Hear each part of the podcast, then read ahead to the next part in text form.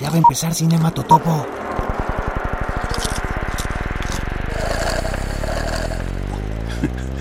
Mira, Primor, si no te callas, tendré que presentarte a mi mejor amiga. Se llama Magnum 44.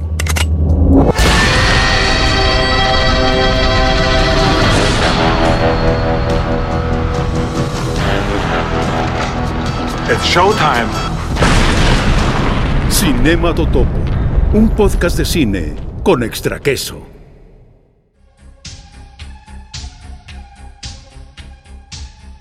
Mustafa Akkad presenta una producción de Deborah Hill y John Carpenter, dirigida por Tommy Lee Wallace, Halloween 3, Noche de Brujas. Esta noche nadie llega a casa. Bienvenidos a Cinema Totopo. Miguelón, César, ¿cómo están?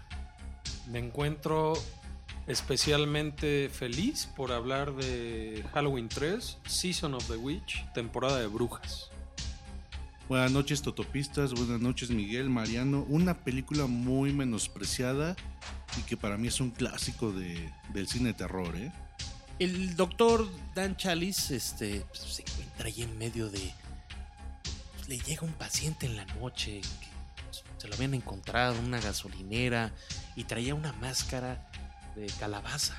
Y luego se encuentra con un hombre trajeado que básicamente le, le destruye la nariz a este, a este sujeto que se encontraba en esa sala y nos lleva a una aventura que nadie esperaba, donde no está Michael Myers incluido. Así es, este, creo que ese es eh, el gran acierto y también el gran desacierto para muchos que, que Michael Myers no aparezca en la tercera parte de, de una franquicia que hasta ese momento pues, era exitosa con dos películas. Claro, eh, teníamos como la casi perfección de Halloween del 78. Teníamos una continuación que no cumplió las expectativas en su momento, a pesar de que fue un buen éxito en taquilla. Así es. Ya tuvo más presupuesto. El problema de la segunda me parece es que ya estaba de moda los slasher, que irónicamente Halloween puso de moda junto con Viernes 13. Entonces la 2 se siente más de ese tipo, como que ya no se parece tanto a la 1. Claro, mientras en la original no ves una gota de sangre, en la segunda apelaron totalmente a eso, ¿no? A, a la muerte, a la sangre, al gore, a los efectos eh, prácticos aplicados a los asesinatos del propio Michael Myers. Y una conclusión que estuvo planteada así porque era definitivamente desde el pensamiento de John Carpenter el final de esa historia, ¿no? O sea, la última vez que vimos a Michael Myers en pantalla, lo vimos morir, quemado, eh, con un gran Donald Pleasance, claro, representando al Dr. Loomis, sacrificándose para salvar a Laurie Strode. Te queda muy clara la muerte, te lo enseñan, te lo reafirman, dos veces te lo enseñan en pantalla, ya no había más, ¿no? O sea, de por sí Carpenter ya ni siquiera estaba emocionado con filmar la segunda película. El César, eh, ahí tú me ayudarás con el dato, pero según recuerdo, él ya estaba más en The Fog y en The Thing con este contrato que había pactado con Embassy Así es. por dos películas y tenía la mente en otro lado. Como antecedente escribe Halloween 2, se dice, ¿no? Estas leyendas populares alrededor de John Carpenter, que le escribe en noches de desgano, tedio y borrachera, ¿no? Pero sí se nota. Y más conociendo el carácter de Carpenter, se nota que esta película la escribió, no le puso tanto cariño como a la ¿no? primera o como a todas las demás películas.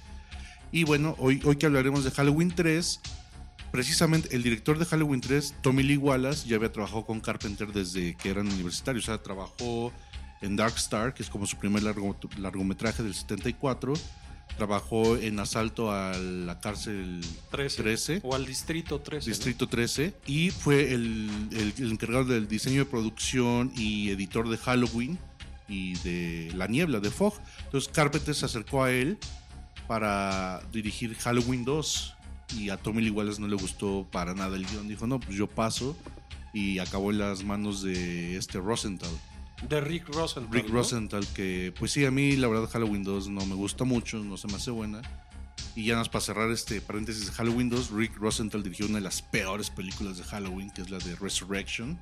Entonces sí, no, no lo tengo muy, muy en mi gracia ese señor.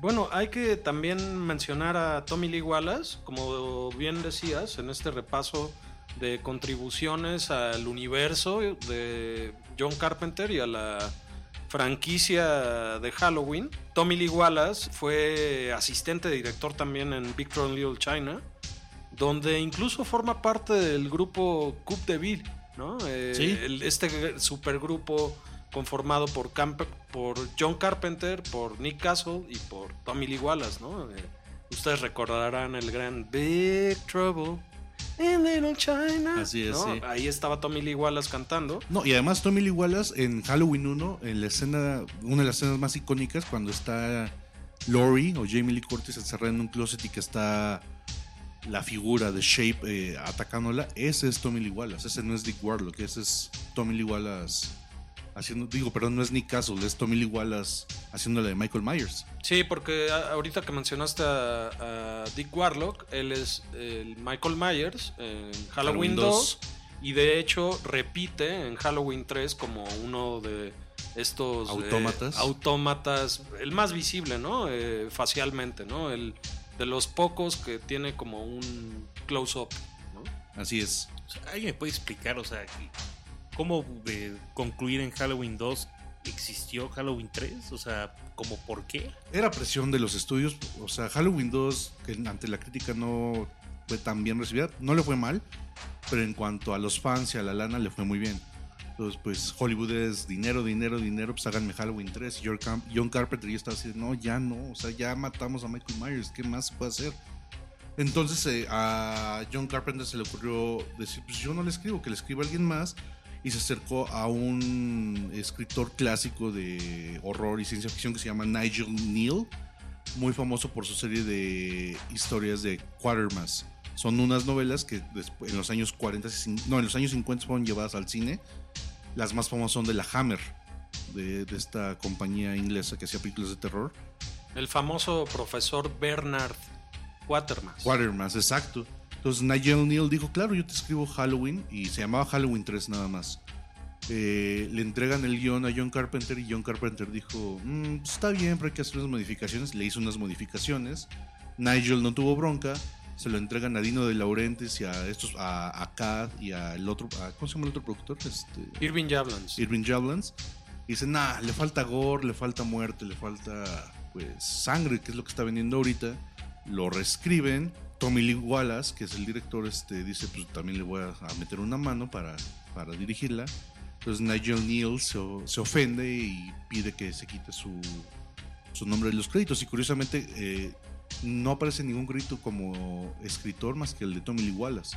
Aunque dice que el 60% de la historia es la de Nigel Neal. Claro, incluso entiendo que Nigel Neal le pide o contacta al, al Writers Guild of America para quitar su nombre de los créditos, porque me parece que en un principio sí estaba incluido en los mismos, ¿no? Lo que decías de las escrituras o de las reescrituras de los guiones y al final como en la película, ya cuando la ves, cuando ves Halloween 3, que le dan el crédito a Tommy Lee Wallace, tanto de director, por supuesto, como de escritor de la película, él se encarga de desmentirlo.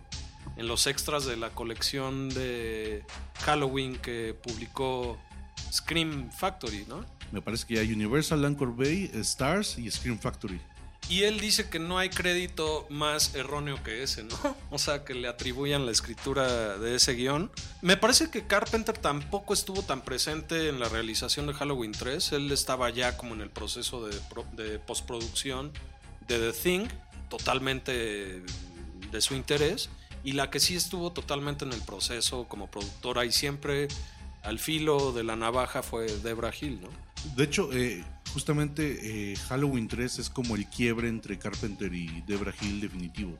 Ya deja de producir a Carpenter, regresa con Carpenter unos años después, como unos tres años después para Escape de Los Ángeles. Es Sí, cuando Debra Hill es. regresa con Carpenter. Y Debra Hill se fue y dijo, pues a quién más produciré, quién más podría estar. Y como que conoció un chavito ahí canadiense que se llama David Cronenberg. Y le produjo una película que se llama La Zona Muerta. Ni más ni menos. Otro dato interesante eh, es que antes de Tommy Lee Wallace, el elegido para filmar Halloween 3 era Joe Dante. Sí, ¿qué tal? Eh? Joe Dante, autopistas lo conocerán por ser el director de Gremlins, pero y él estaba interesado. De hecho, Joe Dante fue el que recomendó a Nigel Neal, a Carpenter, para que escribiera, porque Joe Dante estaba interesado en, en filmar esta película de Halloween que no hemos dicho. A Carpenter se le ocurrió la idea de, como Michael Myers ya estaba muerto, empezar una antología de películas que tuvieran que ver con Halloween, pero que cada película fuera autoconclusiva, que contara una historia diferente. Eso le llamó la atención a Dante, por eso sugirió a Nigel Neal.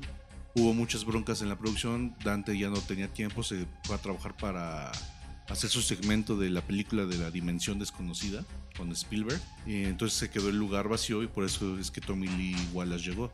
Pero la idea original de Carpenter y de Debra era hacer una antología, o sea, que cada película de Halloween, cada año saliera una película diferente con un tema relacionado con Halloween, pero no relacionadas entre sí.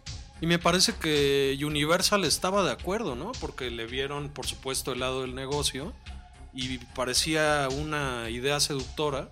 Y precisamente querían eh, recurrir al recurso de la antología, eh, muy inspirados, como decía César, en la dimensión desconocida.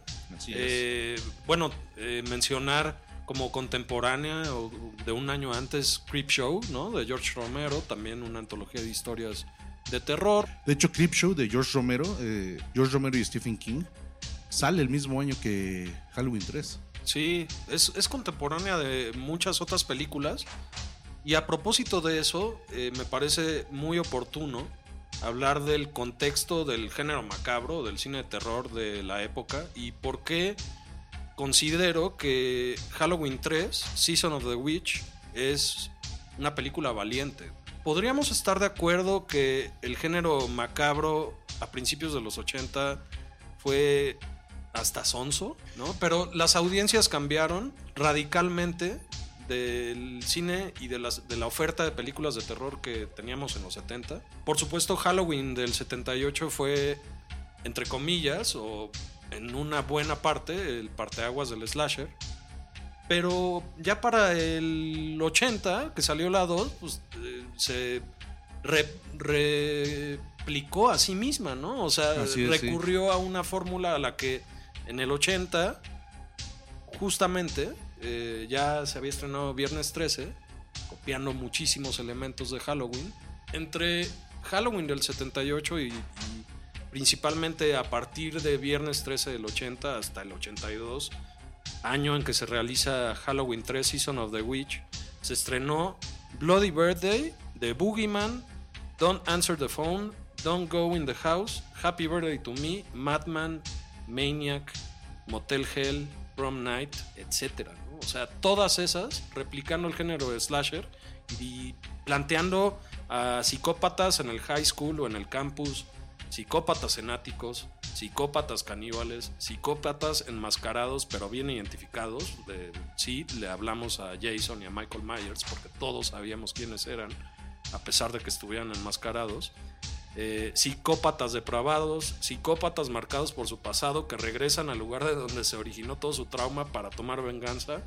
Todos asesinos de incontables víctimas juveniles y una final girl que invariablemente sobrevivió a la masacre o a la venganza del asesino. Si acaso podríamos mencionar que Vestida para Matar de Brian De Palma, que si bien es considerado un slasher, también tiene como onda. clase y, y- y estaba, siento yo, más interesada en homenajear a Hitchcock o a Antonini que a Carpenter o a Cunningham, ¿no? Sí, sí, o sea, sí había, se puso de moda el slasher. Recordemos que también en los 80 es la generación MTV, o sea, fue con MTV, boom, despega, sale el VHS en los 80 o sea, cambia toda la industria, así como en estos momentos está Netflix, que fue un parteaguas en el consumo de cine.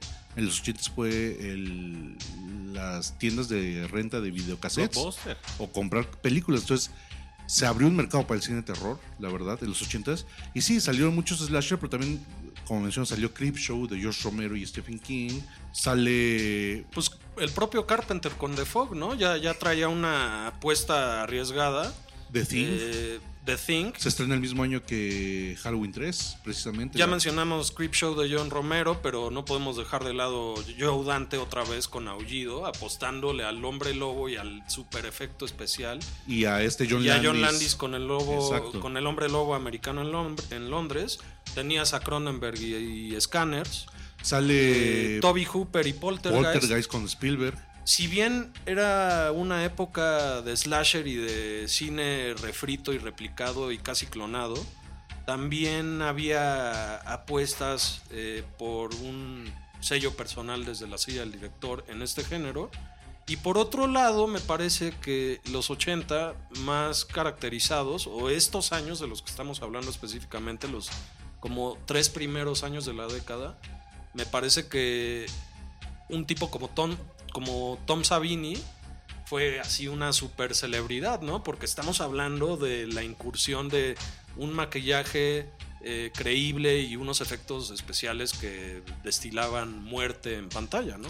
Y eran los primeros pininos de Greg Nicotero, Jaguar Berger, que son ahorita como. Los lo- dioses ahí del maquillaje. Exacto. y O sea, digamos que apelaba más a, a la sangre y menos a un sello autoral, ¿no? Y por eso Halloween 3 me parece que es una película valiente. El héroe es eh, un doctor alcohólico, divorciado, nada galán, ya en sus casi 50 Le, le tira lo que se mueve. le tira lo que se mueve y realmente la película el héroe no salva a nadie, la heroína se muere, eh, los malos ganan y eso no pasaba en, el cine de terror, o sea, es una película oscura, o sea, e- ese final homenaje a eh, Invasion of the Body Snatchers, ese grito de, de Stop it, Stop it. Gran, gran. Que la película tiene muchos homenajes a esta película. O sea, Sí, podemos decir que básicamente eh, Invasion of the Body Snatchers es la Biblia, un gran modelo para Halloween 3, ¿no? están estos autómatas que son este, personas que son sustituidas por. Son como robots, Androides druidas, celtas, ahí medio raros. con jugo de naranja por tripas. O Sí, era Sí, jugo de naranja. Era sí. como Gerber, ¿no? Sí. Sí, no, y, el propio Irving Yablans, como decíamos, productor ejecutivo, pensaba que no utilizar a Myers en la tercera película de Halloween era una rever- reverenda y absoluta estupidez. Eh, a la postre captó a un gran público y ahorita la considero muy de culto, ¿no? O sea, si bien muchos la siguen considerando como la oveja negra de la familia o de la franquicia de Halloween, me parece que Halloween 3 es mucho mejor que el 70% de las películas de la franquicia. Curiosamente, la primera película que yo vi de niño de Halloween fue Halloween 3. La renté en Videocentro porque me llamó el título. En mi Videocentro no estaba Halloween 1 ni Halloween 2. Recuerdo que esas no eran tan fáciles de conseguir. Y me encantó. O sea, a mí de niño, sobre todo la escena donde la señora esta se pone a, a picarle al botón de la máscara y que como que Tiene una descarga ahí. le da una descarga y la desfigura y le salen insectos de la boca y eso. No, yo de niño sí dije, ¿qué, qué- es esto? ¿Qué está pasando aquí? Y me acuerdo mucho que el final de la película me impactó. La escena donde el niño se pone la máscara y sucede todo esto igual de que la máscara les empieza a derretir la, la cara y le salen serpientes y gusanos, insectos. Me impactó, o sea, entonces yo nunca consideré a Halloween 3 una mala película, jamás, o sea, yo siempre la he defendido, me gusta mucho y de hecho dentro de la franquicia Halloween yo siempre he dicho que las películas buenas de Halloween son la primera y esta, Halloween 3. No, y el, el- el pobre Tommy Lee Wallace vivió años en la depresión y con la sensación de que su película por décadas fue un fracaso, ¿no? Terriblemente equivocado. Digo, yo- yo he disfrutado de probablemente, digo, no como ustedes todas las Halloweens, ustedes atascados, ¿no? Pero me encontré con una gran película que no esperaba, ¿no? Digo, ¿cuál es tu expectativa entrando a ver Halloween 3? Pues Michael Myers, ¿no? Y por otro lado, también como que una, una- es una historia medio triste que, que sepas que pudo o en algún universo alterno cada año ibas a recibir diferentes historias de Halloween, ¿no? Y esta era como la piedrita angular, ¿no? Y que sea juzgada de, de- de esa manera, pues realmente nos, nos, nos arruinó una, pues, una muy buena línea de, de grandes historias, porque es como un super episodio con las máscaras de Halloween, o sea, con, con- cosas que, que no todo gira alrededor de, de ese suspenso característico, ¿no? De tanto de, de Carpenter, o sea, recordé mucho Day ¿no? Recordé mucho Day a pesar de ser antes, ¿no? El- el- la recomendación Totopista es, creo que tienen que ver Halloween 3. Es que, al igual que Day Live o como en el caso de The Fog, te queda la sensación de que estás viendo películas con situaciones raras, extrañas, eh, imposibles en la vida real. A diferencia del propio Michael Myers, que si bien este, ultra eh, poderoso o bastante mortal, la verdad, eh, lo que estabas viendo en Halloween 3 era, como decía, sobrenatural y de una naturaleza fantástica. Me parece que tenía unos toques de humor muy, muy negro. eh, una visión del villano y un profundo control sobre una comunidad trabajadora, en el caso de Santa Mira, que se hace de la vista gorda ante, ante ese propio control. Tiene subtextos como la exploración del poder destructivo desde la televisión, del ocultismo en la era informática, porque esa era la idea inicial de Deborah Hill, y mucho énfasis, como decía César, en la magia y las ciencias ocultas y las creencias celtas, ¿no? Y si se dan cuenta, o sea, Halloween 1, Michael Myers está persiguiendo ahí unas niñeras y les quiere matar sin razón alguna, si nada más ves la Ujú. 1. Puede suceder en cualquier fecha. O sea, puede suceder en el Día de las Madres. En Es cualquier algo día creíble, normal. es algo que puede suceder, exactamente. Sí, pero aparte me refiero a que no tiene nada que ver con Halloween. Nada que ver. Y esta película sí tiene que ver con las festividades de, de la noche de todos los santos, con Halloween, que más a- adelante hablaremos de eso. Desde ahí también siento que es una gran película. O sea, O sea, se fue va al la origen. primer o sea, se película, va- sí. se va al origen de lo que realmente es Halloween, ¿no? Como celebración. Y te plantea que, que sucede en, en estas fechas. Entonces creo que sí es perfecta para realmente ver en Halloween. O sea, en las máscaras tienen los niños. Y, y es una aventura extraña, o sea, de, de casualidades, ¿no? Qué grande que Tom Atkins sea, o vaya, el, el, el doctor Chalice sea tan curioso, pero porque la situación pues es extraña, ¿no? Llega un paciente y de la nada pues llegan y le ¿qué le- o sea, le, le, le truena la nariz, o sea, ¿qué, qué es ese movimiento que le hace este este androide a este pobre hombre? Pues O sí, sea, como que le clava la nariz en el cráneo, ¿no? Y hace que, ya... yo, o sea, de, de ese momento para adelante dije, ¿qué es esto? Yo dije, ¿qué, ¿qué pasó? O sea, yo no esperaba eso. Y por supuesto, acompañado todo esto con la tensión del- de, de la música, que vamos a hablar más adelante también, ¿no? No, Pero la música es importante para desarrollar todo este tipo de situaciones.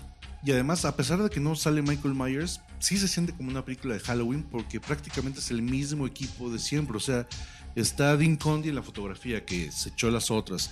Está John Carpenter y Alan Howard en la música que se echaron Halloween 1 y Halloween 2. Está Debra Hill como productora. Entra Dino de Laurentiis aquí. Este, entra Universal, o sea, es como una película este, apoyada por un estudio grande. Está Nancy Loomis. Está Nancy Loomis, que es esta Nancy Keys, la actriz. Está Dick Warlock, que en la 2 es Michael Myers, aquí es como este autómata. Bueno, y de hecho también escuchas la voz de Jamie Lee Curtis como la voz de los eh, de altavoces queda. del toque de queda del pueblo. Y sí ves en pantalla desde una televisión a Michael Myers. Y a, y a Jamie Lee Curtis. Y a Sí, o sea, Jamie Lee ¿cómo- Curtis. ¿Cómo funciona eso? O sea, dentro de qué universo, o sea, distante de Halloween que aparece Halloween ahí en la tele, ¿no? Es que es chistoso porque también a lo largo de los años se desarrollaron como teorías de que el propio Michael Myers era un autómata tanto como estos trajeados de la película. ¿no? Ah, claro, o sea, en Halloween. En Halloween 5 medio coquetean con este. y Regresan a esta onda de los celtas y los druidas. Pero donde se vuelven locos es en Halloween 6. O sea, convierten a Michael Myers en un instrumento de una secta celta que cada Sí, cierto culto, tiempo tiene que tener un, un bebé y hacer unos sacrificios. Entonces, este, no, es una locura el- la franquicia de Halloween. Una locura. Icónica la presentación, ¿no? O sea, la introducción así de que se va armando como esta calabaza. Y o sea, como. de, de- de gráficos, pues como de Escape from New York, obviamente, ¿no? Es más, creo que es el, el- el- el mismo, el mismo cuate, ¿no? Y es que además es como un homenaje a Halloween 1 y Halloween 2, que empezaban con una calabaza, con una vela prendida, el tema este icónico de John Carpenter. como esta es la combinación de brujería con tecnología, por eso esta calabaza empieza como guiño guiño digitalmente, o sea, basándonos en que es una película de los ochentas. Entonces están diciendo como que, o sea, sí, empieza igual que las otras Halloween, pero es una calabaza virtual. Bueno, ahorita seguimos platicando de Halloween 3, ¿eh? Vámonos a justo al intermedio y, oye, regresando a hablar del soundtrack y lo bien que se la pasó Carpenter, ¿eh?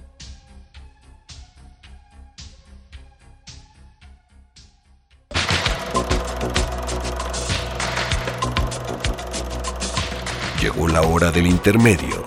Es hora de buscar un refrigerio y estirar las orejas, que ya viene la segunda hora de nuestra permanencia voluntaria.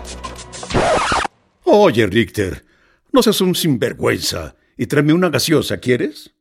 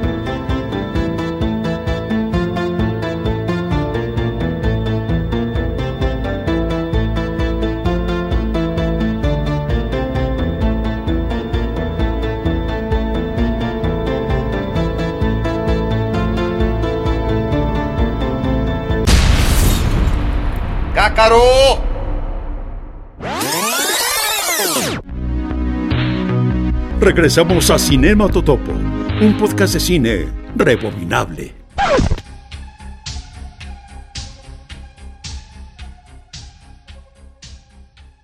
Oye, que en Halloween 3 eh, constantemente nos persiga este comercial de Noche de Brujas, de morritos pónganse las máscaras. Yo creo que Carpenter se divirtió con este soundtrack, pero se la pasó muy bien con los soniditos y las cositas, ¿no? Bueno, el, el jingle de Silver Shamrock no es eh, autoría de Carpenter, es más, le corresponde a Alan Howard, ya hemos hablado de él en este programa, y al propio Tommy Lee Wallace, ¿no? Hablemos de la música de Halloween 3, Sí, por Season ejemplo, of the Witch. Este, este jingle es, de hecho, London Bridges falling down, falling down. Y lo escogieron porque ya no tienen ni dinero ni tiempo para hacer un jingle. O sea, para Sí, no componer tenían y- dinero para contratar a un especialista en jingles. Entonces la que dijo fue Debra Hill, dijo agárrate London Bridges y hazte una rola a Tommy Lee Wallace y Alan Howard. My Fair Lady. Ajá.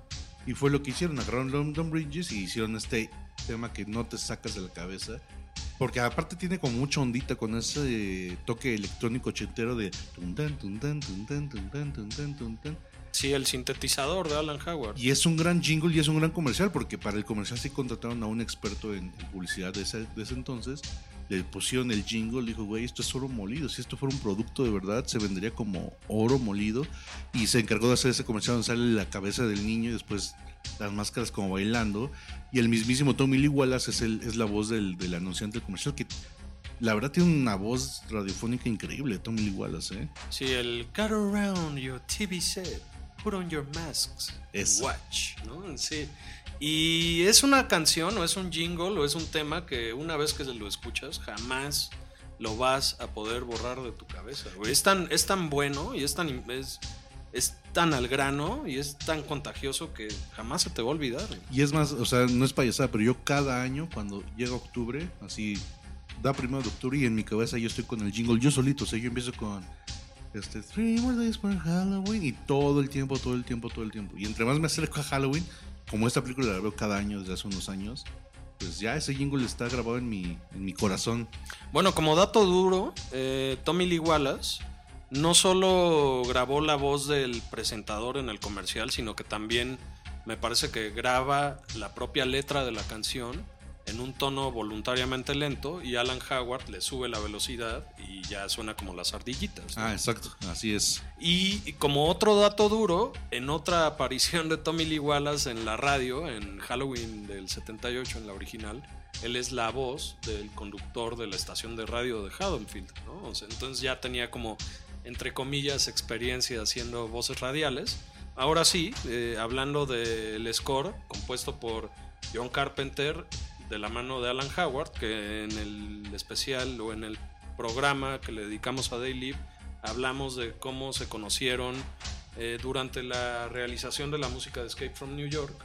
Y precisamente el score de esta película suena totalmente como una consecuencia o como una paleta de sonidos de la propia Escape from New York. ¿Sabes a mí también a qué me suena mucho? Se parece mucho a Christine. Sí, Cañón. El tema principal de Halloween 3 es muy parecido al tema principal de, de. Sobre todo como en estas, como en estas estridencias, ¿no? Como en estos sonidos como, como que parten el queso, ¿no? Como- Exacto. Además, Miguel y yo tuvimos la fortuna de haber ido el año pasado exactamente a la convención de los 40 años de Halloween eh, a Los Ángeles y Ah, eh, fue en Pasadena. en Pasadena. Y Alan Howard es un tipazo, ¿eh? O sea, es súper sens- De hecho, la mayoría de los que trabajaron en la franquicia Halloween o, Todos estaban ahí, O con menos John Jamie Carpenter. Curtis. Y, y John y Carpenter. John Carpenter, pero son muy sencillos, muy accesibles. Pero sí, y Alan Howard me dio mucha ternura que estaba en su mesa vendiendo todos sus soundtracks y se los podías comprar y te firmaban los que. O sea, si le comprabas sus 20 soundtracks, te firmaba tus 20 soundtracks. O sea, es tipazo. Y luego el Tom Atkins también se ve que es así, güey, quiero que sea mi tío. Era súper accesible, ¿no? Porque en la convención te cobraban las fotos caras, ¿no? O sea, había opciones en las que te podías sacar una foto con todos los actores que hicieron a Michael Myers a lo largo de la franquicia o grupales por cada una de las entregas de la franquicia. Y Tom Atkins súper accesible, sacándose fotos con todos.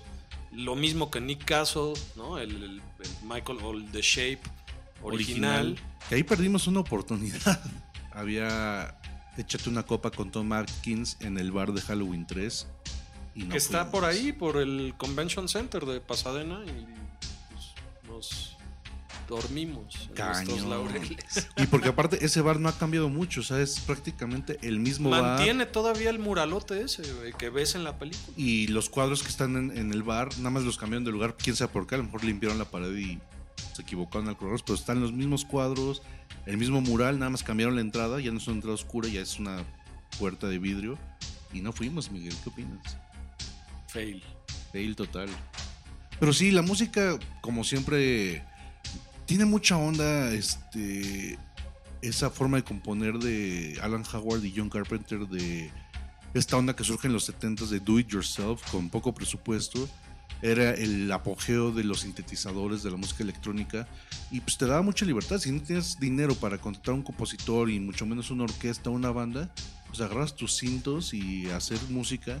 Y Carpenter y Alan Howard nos dieron muchas joyas. De hecho, siento que los 80s es una gran época para los soundtracks de cine terror, tanto eh, estadounidenses como europeos.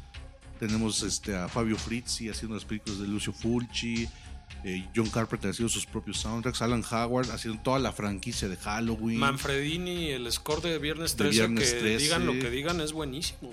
Sí, o sea. Y lo recompuso para el juego que publicó eh, Gone Media eh, y Phonic eh, hace dos años, el videojuego de Viernes 13. Y bueno, yo también quisiera hablar de, de algo que es este, pues Tom Atkins. Es uno de mis ídolos, lo pongo al nivel de Bruce Campbell, que es el, el actor de Evil Dead, El despertar del diablo, y es poco reconocido, siento yo. Es, es- es- el, héroe- eh, el héroe anónimo del cine de terror ochentero. Un héroe poco común. Un héroe poco común. O sea, imagínate, mientras filmaba Halloween 3, Tom Atkins tenía neumonía y se arrifó a filmar toda la película. O sea, jamás este, se puso de diva y decir, no, pues estoy enfermo, no, no filmo. Y es que Tom Atkins es un, es un señor muy sencillo y él dice, mira, hasta ese entonces yo hacía puro papel secundario o de apoyo en televisión. Y me dicen, oye, ¿quieres ser protagonista de una película? Claro que sí. O sea, yo estaba en una etapa de mi vida donde me decían, ¿quieres actuar en tal? Yo a todo le decía que sí, pues porque pues, tenía que comer. Y me encantó hacer Halloween 3 y me la pasé muy bien. Dice, qué pena que en su momento no fue un hit. Todos pensamos que iba a pegar porque la historia es muy buena. Pero Tom Atkins es un tipazo. O sea, Shane Black. Shane Black es el, el escritor de Arma Mortal. Y cuando escribió Arma Mortal, él tenía a Tom Atkins en mente para el papel de Riggs. Pero Warner dijo, no, pues mejor Mel Gibson. Y pues creo que fue un acierto. de parte Y a pesar de eso, Tom Atkins aparece en Arma Mortal. Con Hunsaker.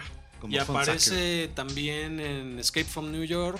Y en The Fog es el Y galán en The de- Fog es el galán. O sea, también, como en el caso de The Fog, en Halloween 3, Tom Atkins no era la elección más obvia, ¿no? O sea, no era el chico bonito, No era joven. no era joven, pero tenía algo especial, carisma y mucha hombría.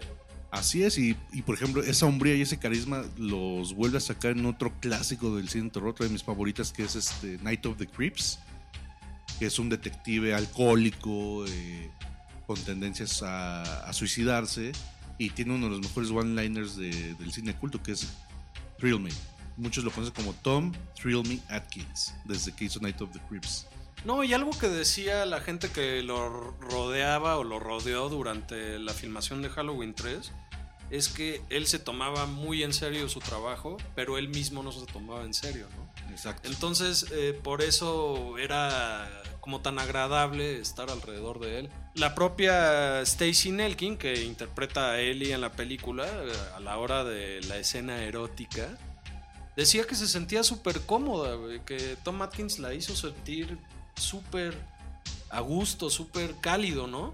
Y un dato duro es que la esposa de Tom Atkins sale en la película y es la mujer que se muere en el cuarto de junto, eh, ahí como que moviéndole a los chips de la medallita de Silver Shamrock en la máscara. Mientras Tom Atkins está dando un agasajo acá con un, una chichi que se sacó para cotorrear, está Ellie. Esa escena se me hace fuerte para una actriz que no quería Que tenía como contrato no, no, enseñar, nipples, ajá, ¿no? sí, no enseñar pezones, pero ¿qué tal acá Tom Atkins? Chupándole bien, ¿eh? Sí, sí, sí, sí, sí. Mientras la esposa de la vida real muriendo en el cuarto de al lado. Son terribles. Son realmente terribles. Me parece importante establecer la, de manera breve la sinopsis de Halloween 3 para la gente que no la haya visto sin spoilers. Yo vi Halloween 3 y yo tengo preguntas sobre la trama. O sea, ¿qué, tiene que ver el, Stonehenge? Pues, o sea, sé que es ahí una nota durante, durante la película, ¿no? Que se roban una parte, ¿no? De esta piedra que pesaba 5 toneladas y luego esta piedra es la que está dándole como poderes. El, el poder druida es que Stonehenge es como. Es una onda muy mitológica dentro de Europa, eh, el Reino Unido, y es precisamente de la cultura celta y la cultura druida, donde pues celebraban el. O sea, el- literal se escribe Samhain o Samhain, pero se pronuncia como Samhain, que significa el fin del verano, que es realmente el origen de lo que hoy conocemos como Halloween. Este era, era el fin del verano y era el inicio del año nuevo celta. Entonces, estas, esto, Stonehenge, que no se sabe bien cómo, según cómo llegó ahí, cómo apareció, pues le, le rendían culto. Entonces, este, en el fin de verano, al igual que en la cultura eh, precolonial en, en México y en Latinoamérica, se daba la ofrenda de Día de Muertos. Ahí también se daba una ofrenda, pero para la cosecha pues también había sacrificio humano, igual que con los aztecas, escogía la persona más importante para que se sacrificara y se ofrecía a, a estas piedras Stonehenge hasta que llegó el cristianismo. O sea, el cristianismo como que trató de eliminar estas culturas paganas, demoníacas, y al ver que no pudieron, la adoptaron y la convirtieron en Día de Todos los Santos. Es All Hallows Eve, y de ahí viene como esta variante de Halloween del dialecto popular. Y esta cultura llega a Estados Unidos mediante, pues cuando las 13 colonias inglesas se van a, a Norteamérica, Los Pilgrims. los pilgrims, exacto, los peregrinos, también fueron em- em- emigrantes irlandeses y se llevan toda esta cultura, entonces entre ellos la empiezan a adoptar, aunque trataron de prohibírselas en, en- en Estados Unidos, antes de Estados Unidos, la prohibieron, pero se fue adaptando, se fue adaptando. Y por ejemplo, esto de los niños disfrazarse y pedir dulces, viene. Los dulces era esta onda de recolectar este, ofrendas para, para la buena cosecha. Y lo de los disfraces viene de. Como esta noche es una noche donde los espíritus salen tanto benignos como malignos, te disfrazabas de un ghoul o un espíritu maligno para que no te llevaran, para que no se llevaran tu alma y te hacías pasar por ellos. Entonces de ahí viene esta cultura de, de la máscara y la recolecta de dulces. Y lo de la calabaza, hacer la calabaza con una cara, antes eran nabos o rábanos, como le quieran decir, llevaban un rábano vacío que simbolizaba como ese como esa protección contra los espíritus y la calabaza tiene esa, ese significado de le haces una cara, le pones una vela y, ahí, y es como para que los espíritus pasen de largo por tu casa y no Que coseche. te cosechen exactamente. Este, y bueno, eh, ahí viene por qué en la película este villano irlandés eh, Cochrane, Cochran. que- Donald Cochran. Actorazo. Conal Cochrane, que también lo ubicarán por Robocop 1 y Robocop 2. Sí, señor. Este, pues, Dan O'Herlihy. Dan O'Herlihy, exactamente. Muy irlandés, muy Irish. Eh, sí, totalmente. Entonces, este, se lleva esta piedra de Stonehenge porque de ahí saca. Es una trama muy. Le raya, le raya un poquito y le pone como a estos chips slash pins. Que he de decir que el, el logo de, de Silver Shamrock es un gran logo. eh. He de decir que ahora tengo así marcado en las casi en las pupilas ese, ese gran loguito y, y creo que, o sea, obviamente venden. Eh, o sea, en la convención que estuvieron de Halloween vendían como los pins y cosas con el Más logo, ¿no? adelante vamos a hablar de las máscaras. Y no, y claro, o sea, este. Entonces, con estas piedras de Stonehenge, crea estas máscaras que buscan matar a los niños y transformarlos así como en hacerlos papilla. Que realmente el plan de Cochrane este, no tiene mucho sentido, la verdad, nada más es malo por ser malo, quiere matar niños por ser Sí, malo, es por seguir esta onda como kelta o celta de, de brujería, de misticismo, donde pues, tradicionalmente las brujas se comen a los niños. Entonces esta es como una forma de meterse con los niños y matarlos. Y pues prácticamente es eso y por las áreas del destino, eh, Tom Atkins, el profesor Chalice, estaba en el lugar equivocado a la hora equivocada, se metió en lo que no debía y pues pasa lo que pasa. Trata de ayudar a esta chavita, a esta chava Ellie, a descubrir quién mató a su papá, porque lo mataron si él nada más vendía máscaras. Entonces descubres que esta compañía Silver Shamrock, que es una empresa que vende máscaras de Halloween, pues está detrás toda esta cultura de brujería y misticismo celta que quiere destruir a los niños. digo, Halloween 1, Halloween 2, pues sí, pero que se hayan tomado la molestia de realmente meter el tema celta y explicar qué pedo con, con vaya, las, las festividades, ¿no? Creo que hace todavía más especial esta película. La genialidad de Nigel Neal, ¿no? Exacto. Retomando ahora sí el tema de las máscaras eh, de goma y látex basadas en el diseño original de Don Post. eh, en el caso por lo menos de los modelos Agatha, que es el de la bruja, y Ghost Skull, que es eh, el de la... pues, cl- Claro, el del cráneo, Ajá. Calavera, pues. el de la calavera. Originalmente eran dos, que nada más era el cráneo y Agatha, la bruja. Entonces Tommy Lee Wallace dijo, pues es que Ni como que le que- falta algo que simbolice más a Halloween. Y fue idea de Tommy Lee Wallace de hacer una calabaza. Entonces se llaman eh, The Halloween 3. Este también fue como para simbolizar que era la tercera película, tres máscaras y las tres simbolizaban algo relacionado. Sí, vaya, el, el Jack O'Lantern. ¿no? Exactamente. Ese fue el único diseño creado exclusivamente para la película. la- las, eh, como decía, la bruja y el cráneo eh, simplemente se repintaron para motivos de la película. Fíjate que en, en su momento, se eh, cuando se estrena Halloween 3, estas máscaras se vendían en, en los interiores de revistas como la Fangoria. Ya sabes, como en esta dinámica del recorte de la página donde apuntabas tus datos, indicabas cuál querías e introducías en un, sob- en un sobre acompañado del dinero para mandar y recibir por correo. Y nunca eh, llegaba. Máscara. Sí, sí llegaba. No, güey. sí, sí. Te tardaban, se podía perder, pero te llegaba. Dependiendo del número de máscaras, eh, si querías una, pagabas 2 dólares con 50. Si querías las tres, terminabas pagando por eh, conceptos de servicio postal 7 dólares con 50. Eh, Es un coleccionable hoy así, hoy en día es sí, así. Muy caro. O sea, Las de la época son muy caras porque Don Post en la vida real existió y era un experto en la realización de máscaras de látex y goma. De hecho, Don Post, se, se- o sea, su éxito fue cuando salió la película El Planeta de los Simios, sacó máscaras de Dr. Zeus, de Caesar, de todo eso. Se vendieron como pan caliente, sacó las de Star Wars, fue el primero que sacó máscaras de Star Wars. ¿Qué no Don Post hace la máscara de William Shatner de Star Trek que después en el 78 utilizan para Michael Myers? Me parece que sí. Creo que es de Don Post. No, y además, máscara. en ese mismo viaje a Los Ángeles, Miguel y yo fuimos a una tienda muy famosa que vende artículos de terror y Halloween. Y tenían las máscaras de Halloween 3 originales de Don Post carísimas. O sea, yo vi el precio y dije, ¿qué? Sí, una tienda en Burbank, muy padre. En la época, eh, para continuar con, con el dato, la, la de la calabaza, el Pumpkinhead, costaba $39.95. La Green Witch, la bruja, costaba $49.95 por la Sí, capucha. sí, sí, la capucha. Y la calavera, Skull, costaba $31.95. Como decía, añadías 2 dólares con 50 para que te las mandaran. Y hoy existe esta marca que se llama Trick or Treat, que hacen muy buenas máscaras. Incluso ellos son los responsables de sacar el primer molde replicado en, ya me parece el tercer tiraje, de los Good Guys de, de Child's Play, de Chucky. Y sacaron las máscaras en reedición y ahorita se pueden comprar en su sitio web por $49.99. La de la eh, bruja. no, por 49.99 el cráneo y la calabaza y por 59.99 más envío la bruja.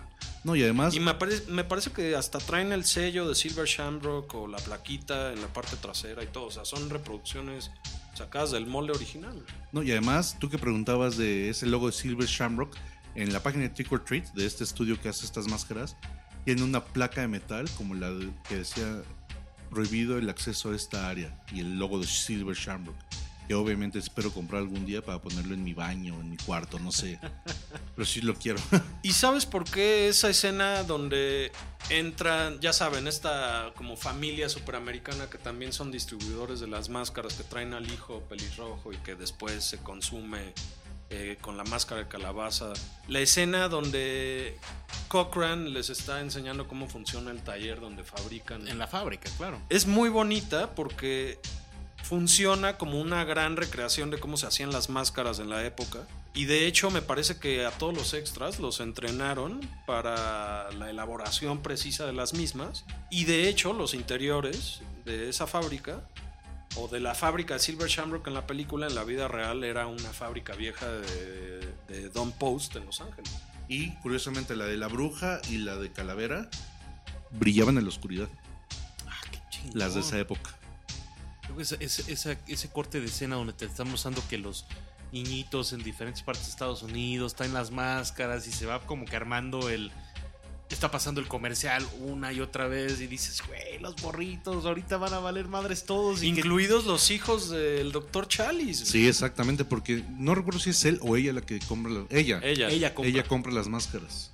Bueno, que como dato duro también, eh, Nancy Loomis era la esposa en ese momento de Tommy Lee Wallace. Tuvieron dos hijos. Tuvieron dos hijos. Tommy Lee Wallace no se volvió a casar. Pobre Tommy Lee. Wallace, güey. ¿Por qué le fue tan mal? También es otro héroe incomprendido, ¿eh? O sea, Tommy Lee Wallace nos ha dado joyas como Fright Night parte 2 o Noche de Miedo parte 2. Nos dio la miniserie de Eso, el payaso que ahorita está muy de moda. A mí se me hace una gran miniserie, una gran película de, de esa novela de Stephen King. Y pues sí nos dio una secuela no tan buena que es Vampiros los Muertos, protagonizada por John Bon Jovi y Diego Luna. que Es una continuación a una película de John Carpenter que se llama Vampiros, que es muy buena. Claro, la de James Woods. James Woods y uno de los Baldwin, el Baldwin gordo. Es que son muchos Baldwins. Este, y, y trabajó mucho en televisión Tommy Lee Jones y además se echó el guion de una película que se estrenó el mismo año que Halloween 3, que se me hace un clásico, que es Amit, A- Amityville parte 2, la de la casa poseída. Sí, la continuación de Amityville. A mí se me hace mejor que la primera y es escrita por Tommy Lee Wallace. Y me parece que él también dirige un par de episodios de, de Twilight Zone. Sí, de la, de la serie ochentera.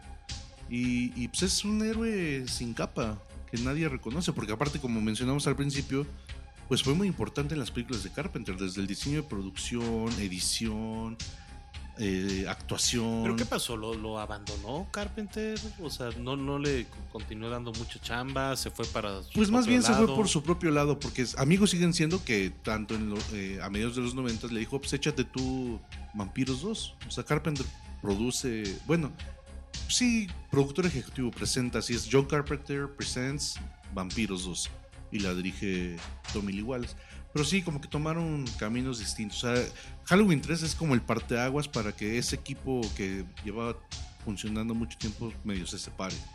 Carpenter y Debra Hill parten camino, Tommy Lee Wallace parte camino, Jamie Lee Curtis parte camino, se vuelve pues ya una actriz de clase Superstar. A en Hollywood.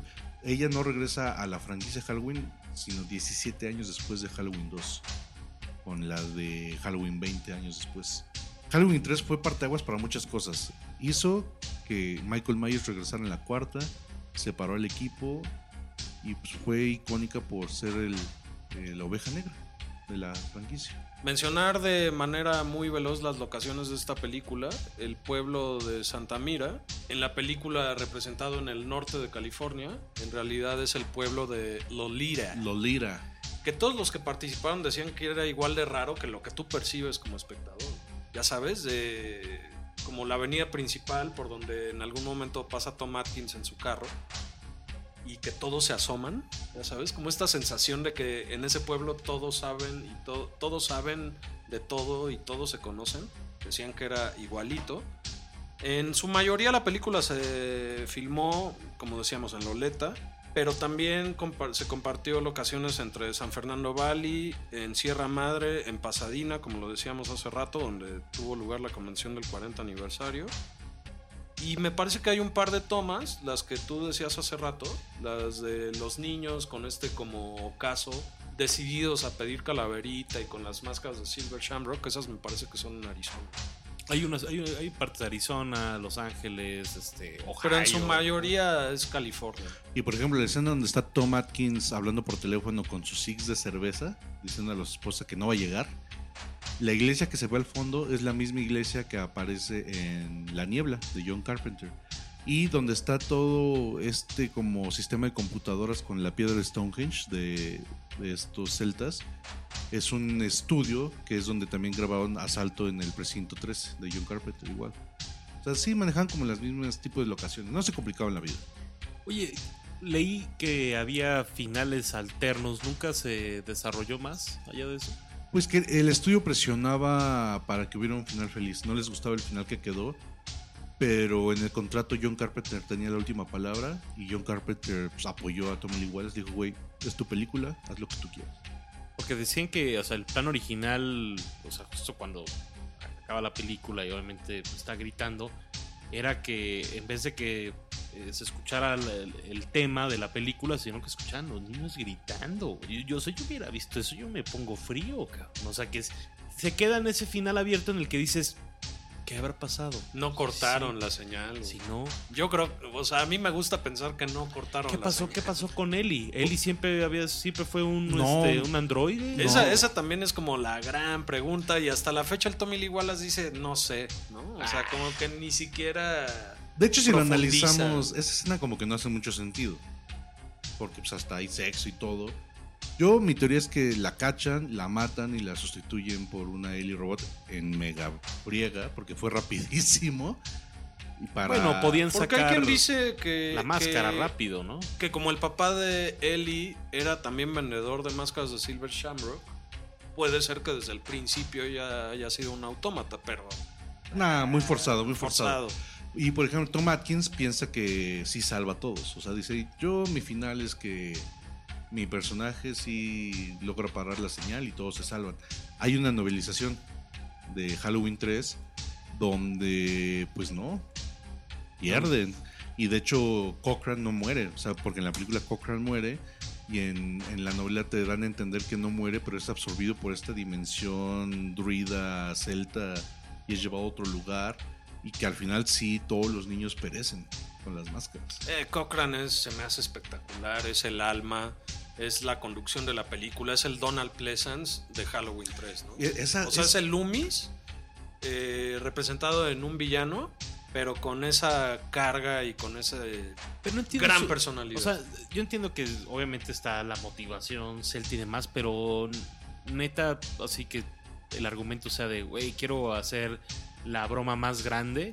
Pues digamos que... que- Cochrane es como el espíritu del All Hallows Eve, ¿no? Y aparte, esa escena donde se despide de Tom Atkins y que ponen el tema de Halloween original. Happy Halloween. Qué mirada. Qué fino que hayan puesto el tema de, de Halloween original, así, el de Michael Myers de fondo. Pues amigos, hemos llegado obviamente al final de este gran episodio dedicado a Halloween 3, Noche de Brujas. Vamos viendo cuántos totopos platinos los señores de aquí van a este, darle a Halloween 3, pero ¿qué dirías, Miguelón? ¿Cu- cu- cu- ¿Cuál es tu conclusión? Me fascina Halloween 3. No le voy a dar un platino. Siento que corre con la misma suerte. Hablamos hace rato de The Fog. Y siento que corre con la misma suerte que esa película en el sentido de que son historias raras, pero que podían funcionar mejor en un capítulo como The Twilight Zone. No más que duran 70 minutos más o 90 minutos más, ¿no? O sea, estas, este par de historias, tanto de Fog como Halloween 3, podrían contarse en un capítulo de media hora. Pero tienes todo un desarrollo, tienes un romance que puede parecer forzado o no. Me encanta, no, no, no me malentiendan, pero yo le voy a dar un 4. Ándale. Boom. Cuatro totopos. César, o sea, me imagino, no es tu favorita, no es tu Halloween favorita, Pues fíjate, mira, a pesar de sus errores en la historia. de las pesar- 30 que hay, obviamente. Sí. A pesar que tiene muchos errores en la historia, a pesar de que no sale Michael Myers, de todas las fallas, pero siento que las fallas son parte del encanto de esta película. Tiene a Tom Thrill Me Atkins, tiene un gran villano que es Cochrane, está toda la familia de las películas originales y a mí, o sea, a pesar de todo, se me hace una gran película de Halloween, si no es que top 3 de las películas relacionadas con el tema, yo sí le voy a dar sus 5 platino Ándale. a Halloween 3. Contundente. Sí. atrevido, como Halloween 3. Pues amigos, eh, obviamente, pues, yo tampoco le he aventado mucho a Halloween, pero aquí los compañeros, colegas totopistas estaban chingui jode que Halloween 3, Halloween 3, y me llevé una preciosa sorpresa, creo que está en este momento en mi, en mi top de películas que ver justo el 31 o unos 3 o 4 días antes para ir calentando motores. Eh, es una buena historia, yo no me esperaba algo así. Este, tal vez lo que de repente como que me hubiera gustado ver más es el tema de, de, vaya, de los androides o de los bichos, ¿no? Más, más detallado, pero también entiendo que tampoco es como lo principal, pero eh, muy al principio se entiende que es como, güey, está, estos, estos como Slendermans, ¿no? O sea, estas figuras ahí eh, trajeadas, ¿no? Y, y siento que eso como que la película como que medio se va, como que va, como que viene, como que tampoco hay mucho peso, ¿no? Digo, cuando jala la cadena el papá de Ellie, ¿no? Y llega el coche y como que lo aplasta y dije, pues, sí, pues... o sea, Ahí todavía no sabías que ahí era no un sabía, androide. ¿no? Luego, Pero qué tal el que se prende fuego, ese está increíble. eso está güey. perrísimo. O sea, creo que es, es una, es una buena película, es un buen soundtrack. eh, y la verdad es que sí. No me atrevo a un platino porque pues no, no, no estoy. Me hace falta varias vistas. Pero sí le doy yo un 3. Decente. Un- unos 3, Toto. Yo me voy a subir a cuatro y medio. Eso, Hijos de su eso. madre, No puede ser. Bueno, Es que me recordaste el soundtrack. El soundtrack para mí hace a la película, güey, en gran medida. O sea, yo me atrevo a decir que de la franquicia de Halloween, si nunca han visto unas, yo les diría, vean esta y Halloween, Halloween 3 y Halloween 1 y ya. No Bueno, yo- ver las demás. Yo me atrevo entonces a darle un totopo más por ese gran comercial de Silver, Shamrock. Compren sus máscaras, ¿no? Y en una de esas, tal vez no regresan a casa. Y no podemos despedirnos sin agradecerle a todos los involucrados en Cinema Totopo, Blas García y Jorge Medina, las voces de las cortinillas de este podcast, Manuel Prinsen en la producción de las mismas, Pablo Figueroa, qué grandes artes nos está realizando, y por supuesto Luis Alfredo Lorenzo en la producción de este show. Así que ya lo saben, amigos, eh, si esa máscara de látex que tenían planeado eh, comprar para Halloween tiene eh, en, la, en la parte de atrás un, un- un pin, un pequeño chip con el logo de Silver Shamrock. Cinema Totopo le recomienda que no compren esa máscara, que mejor se vayan por la, la del guasón de temporada. Tenga cuidado. Tenga cuidado. Esto fue Cinema Totopo de Halloween 3, Noche de Brujas. Nos escuchamos. Hasta la próxima.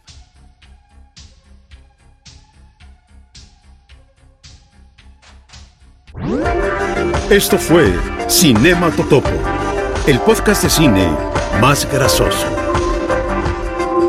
Ojalá haya disfrutado el viaje, señor. Nos escuchamos en nuestra siguiente edición con refresco jumbo y mucho, pero mucho extra queso. Búscanos en Twitter, Facebook e Instagram como arroba cinematotopo. Hasta la próxima.